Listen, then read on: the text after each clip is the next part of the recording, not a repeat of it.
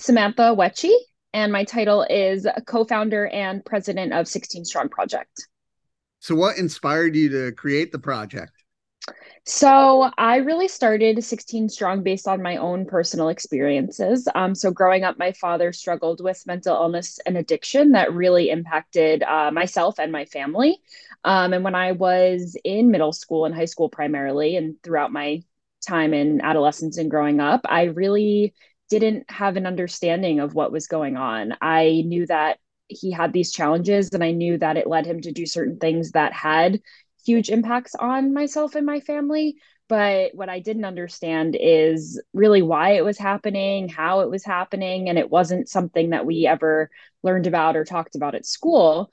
So I had a lot of blame. I blamed myself a lot. Um, and I felt like I was absolutely the only person that was going through this. I felt really alone. I didn't talk to anyone about it. Um, so this project is really rooted in all of those experiences for me growing up. I didn't start it right away. I kind of went a totally opposite direction at first and I studied financial economics in in college and I worked in finance because I was seeking this stability that I was missing in my life. And I thought that that would bring it. Uh, a few years after graduating college, I realized that I did want to do something more impact driven. And that's when I started doing some reflection on myself and my life and things that I went through. And I wanted to do something and put together um, really resources at that time to help kids who were like me and that's where 16 strong sort of started it's definitely grown and shifted a little bit since then but i started the program based on my my own personal experiences can you tell me some of the initiatives you have yeah, of course. So 16 Strong as a whole is an organization that educates youth directly about adverse childhood experiences, or ACEs for short. And my experience with the father struggling with mental illness and addiction is something that falls under that kind of broad, broader car- category, I should say, of ACEs. So when I found out about ACEs is when I first, it's when I really like a light bulb went off in my head and I thought I need to, kids need to know about this. They need to know about what this is, um, the impacts that it can have, and the fact that there are things that they can do about it. That being said, our goal is to bring this information directly to young people, um, but really have youth voices at the forefront of it. So, I we do run workshops directly with youth that are adult led, but I would say the biggest success and where we see the most impact is through our youth led initiatives. So we have a youth advocacy board of young people across the country when I say young people, typically ages 14 through 24, who are on our youth advocacy board, and they work with us. Uh, we we help help teach them about what ACEs are, their impacts on mental health, what positive coping skills are, what it means to have strong support systems. We teach them all about that so that they can then bring that information to their schools and communities in ways that make the most sense for them, given their particular context, their interests, their own experiences and that has really allowed us to both grow and also reach, or I should say, meet kids and communities where they're at. So, our youth leaders are the experts on their own communities, their own particular region, the challenges that they face and that are the most prevalent. And so they're able to take the more general information that we give them about ACEs and about mental health and mix that with the um, context that they're in and they can kind of put together a really unique unique learning experience for their peers and their community members so it's a lot of peer-to-peer education we provide them with all of the resources templates tools and things that they would possibly need and help them adapt them in a way that makes sense for their schools and communities so while we're a national organization I still do like to say that we are community based and like on the ground, um, grassroots doing the work. And it's through our youth leaders that we're able to do that. Yeah, how important is it for uh, teens to see someone else going through the same thing?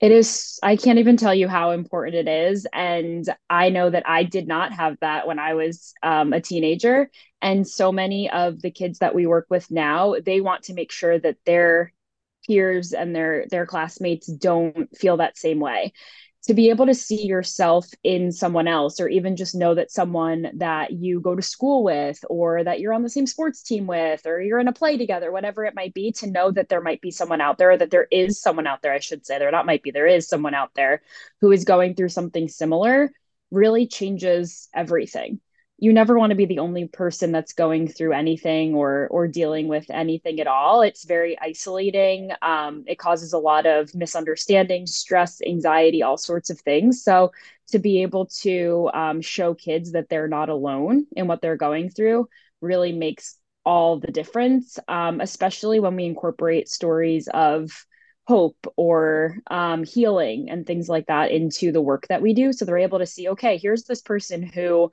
went through something that's similar to what I am currently going through, and look at what they're doing now. And so to be able to have that with with our kids is tremendous, and it's something that really can change the tra- the trajectory of so many lives. Um, and i think i i don't usually talk about myself in this way but i think i have been that person for a lot of the kids that we work with.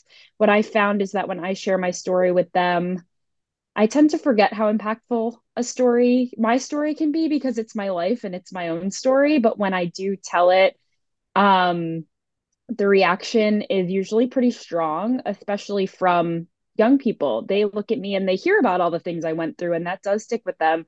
But the main takeaway for them is you went through all of that and you're standing in front of us today talking about it. And you went to college and you went to graduate school and you started this nonprofit organization and you went through the same things that we went through. And you were in our seat one time uh, in the past as well. So and i know that i've been that person and uh, i'm i'm an adult obviously but young enough that they're able to relate to me. Um, but when they see it in their peers i think is really even even stronger. And that's why this youth led stuff that we're doing is has been really really effective. I know for me my parents got divorced uh, when i was eight in the 90s and they wanted me to go to therapy and i'm like oh no people would think yeah. different from me and all that so eh, but years later when i was in my mid 30s i then got diagnosed with bipolar disorder too uh, mm-hmm. but so I had all these years to maybe help. How important is it to talk to these students before you know this goes years and years? Yeah, and thank you for sharing that. That is exactly what we're trying to do. And so we say that we're taking a proactive approach to youth mental health by helping young people be able to recognize their situation, realize that it has a name, it gives them language to talk about it, and it also helps them understand that what they're going through might be having a potentially negative impact on them, whether it, they're seeing it now or not. It, it's something that is impacting them in a way. And so we're telling them that and we're teaching them about it so that they can have that rec- recognition point, that realization earlier to potentially avoid the development of mental health challenges um, in response to experiencing adversity or substance use as a negative coping skill or repeating behavior they're seeing at home. So we're trying to get all of this information to kids while they're younger so that we can have less people who are, I've heard obviously not the same everyone's story is unique but i've heard so many people say something similar to what you just said that I was in my 30s, 40s, 50s, whatever it might be, and I finally went to therapy or went to go um, seek help. And I realized that a lot of what I'm dealing with as an adult is linked to what I went through during childhood. And I wish that I would have known that sooner. So that's exactly, we're trying to decrease the number of stories like that and having that realization point at an earlier age um, to be able to um, help kids really develop positive coping skills and strong support systems and realizing that there are things that are out there that they can do to help themselves even if their situation is beyond their control. How has the nonprofit helped your own mental health? That's a good question. Um, i think it's definitely a huge part of my own healing journey in a way. Being able to use my experiences to help other people is something that is incredibly helpful for me I think that there are some aspects of it that are not always the best for my mental health, to be honest, including like I, I try not to use social media too much, but when you're starting a nonprofit and you're trying to get awareness out there, social media is a part of it, and mental health social media is it can be good, it can be bad. So Um, but I think for the most part, it is it has a very positive, it has had a very positive impact on my mental health and my overall journey in a way that I didn't ever think that it would. Um, I never saw myself as someone who wanted to start a nonprofit organization, and still to this day, I sometimes am like, how how did I get here? It started as an idea and me just wanting to help, and it turned into a national nonprofit organization that I couldn't tell my own story without this being part of it. And I think that I've seen growth in myself that I didn't necessarily see before I do did this. I didn't start telling my story or talking to anyone even close to me about my experiences until I started doing this work as an adult. Um, I have some of my best friends from college, from high school, whatever it might be, who they only really found out about what I was going through by like reading my bio on my nonprofit website or by listening to a podcast interview that I did several years ago when I first started doing this. Um, and they said to me, I wish I would have known this so that I could have been there for you when you were, you know, going through a lot um, during those years. And I say to them, like, I appreciate it, of course, but I, I just wasn't ready to acknowledge it. I really didn't feel like I I trusted them, of course, but I didn't want to be viewed as different and no one else was talking about these issues even with family members or anything like that i now know that everyone has gone through something or is going through something like everyone has some form of adversity uh, especially with the pandemic that we've experienced in the last three year for almost four years at this point um, everyone's experienced some form of adversity or or ace and it's not abnormal to have gone through something. So I know that now, but being able to speak more openly about it and having the people around me better understand me as a person, I don't know that that would have happened if I didn't start doing this work and running this nonprofit, to be honest. So I think that is a huge thing that is overall helpful to my to my own mental health.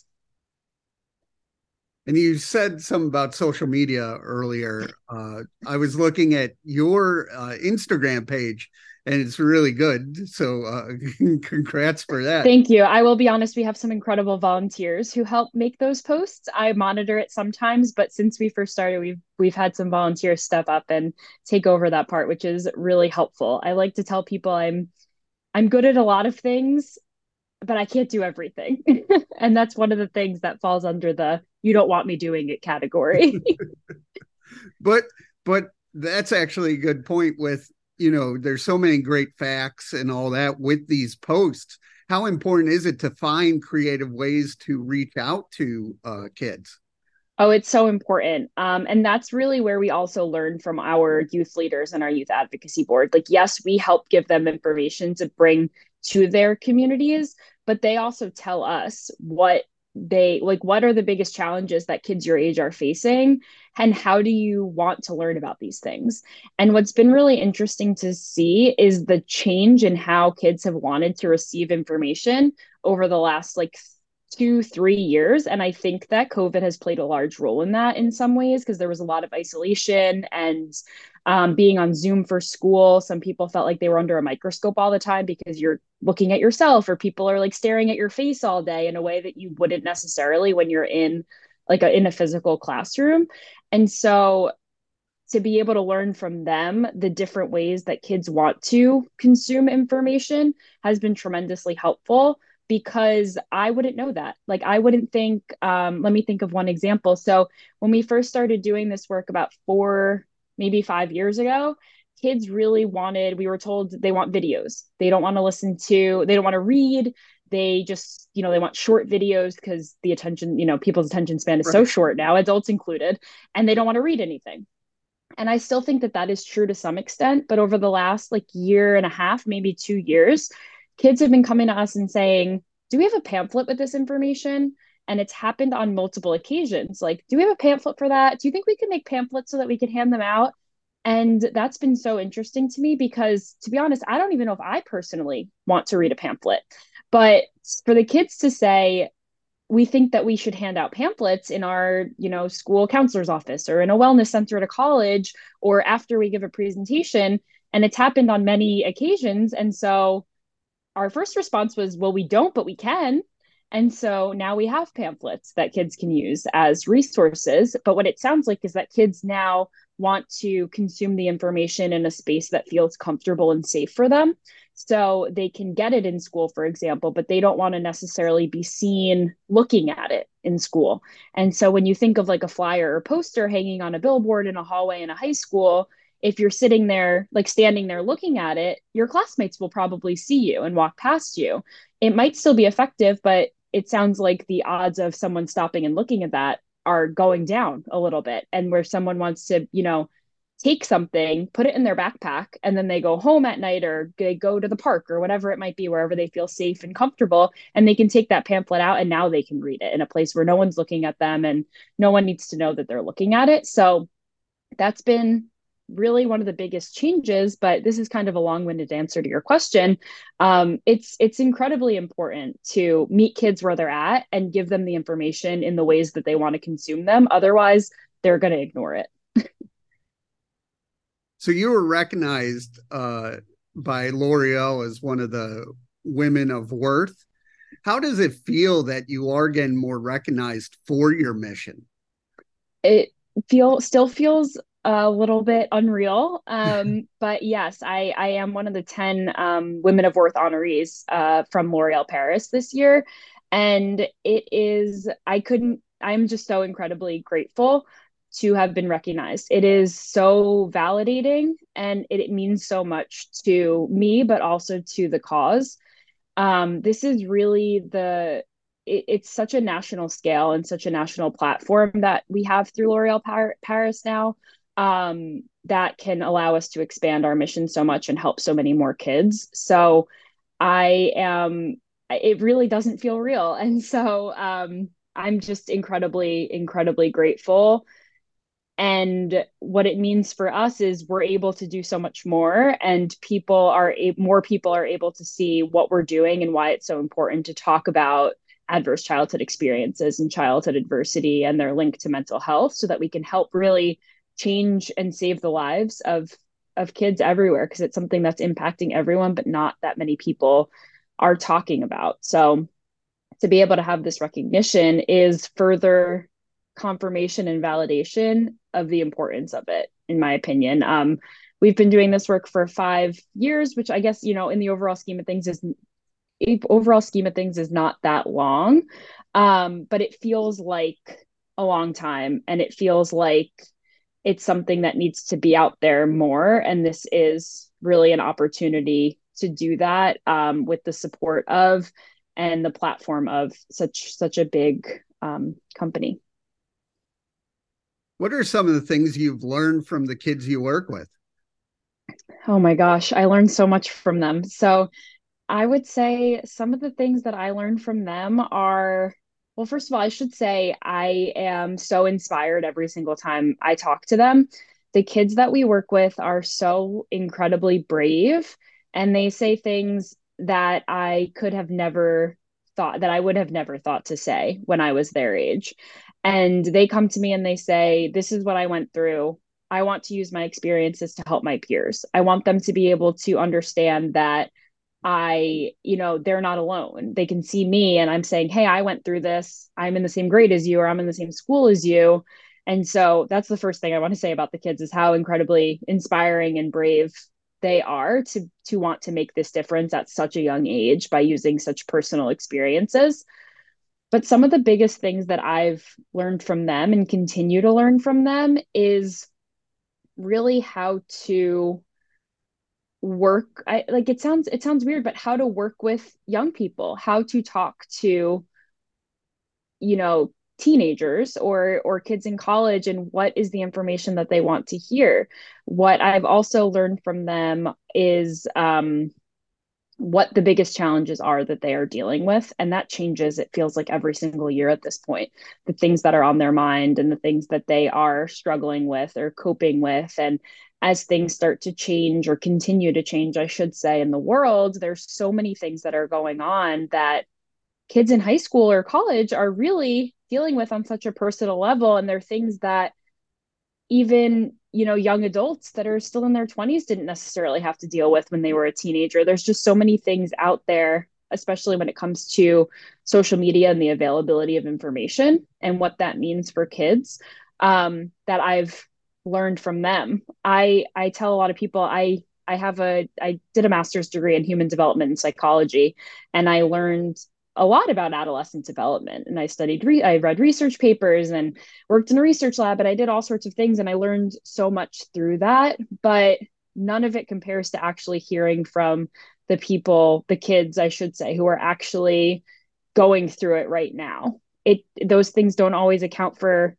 the changing, the constantly changing environment that we're all seeing. Um, and so they tell me, they remind me every day what the things are that they're dealing with. And that helps me better understand the audience that we're trying to help. And it helps our organization be able to um, really adapt our resources, shift our resources to get them the information that they're looking for.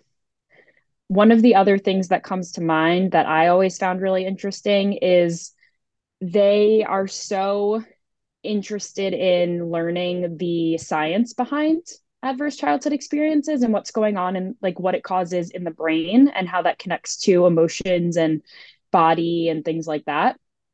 I just never thought when I first started doing this work that the science behind it would be particularly interesting to 15, 16 year olds but every single time they they continue to go back to we want to better understand like what this does to the brain. Like why are these things happening? They really want to know the why behind it um, in full detail really. They want to know the science. So that's definitely been a very interesting thing to me is their desire to understand the the full situation science and all So, where do you want to see your mission, say, in the next three to five years? Good question. So, I we really are all about raising awareness. So, getting as many young people involved as we can in as many communities um, across the country as we can. So, we want to get this information out to young people everywhere so that they can have these realization moments at a younger age that I was talking about before. So they're able to recognize their situation, have language for it, be able to um, share that experience with someone they feel comfortable with, understand what it means to have strong support systems and, and build positive coping skills for themselves. Um, so ultimately, I, I hope that we can have at least one youth leader, youth advocate in every state in the country within that time frame. We have close to half now through all of our youth leaders um, and advocates, but it would be amazing to see at least one youth leader in every state across the country in that amount of time so that we can continue to it's kind of like a snowball effect. Once it's there you can you know keep moving and reaching more and more communities in different geographic areas different different places culturally ethnically whatever it may be. Um, so that i would say is is definitely a goal. How can people reach out and learn more so through our website is probably the best way. There are a number of different contact forms on there. Our website is 16strongproject.com. Um, we also have, uh, we, they can also reach us by email directly, and that is also 16strongproject at gmail.com and we are relatively responsive, I will say. Um, and we are always looking for what we're really looking for now are what we're calling like youth mental health advocates and ambassadors. That can be kids or adults who have direct adults who have direct access to kids, um, whether through a job or youth group or whatever it might be in their area, who might be able to bring some of this information about ACEs and mental health to the young people in their lives. Um, and we are trying to grow that way as well through advocates and ambassadors.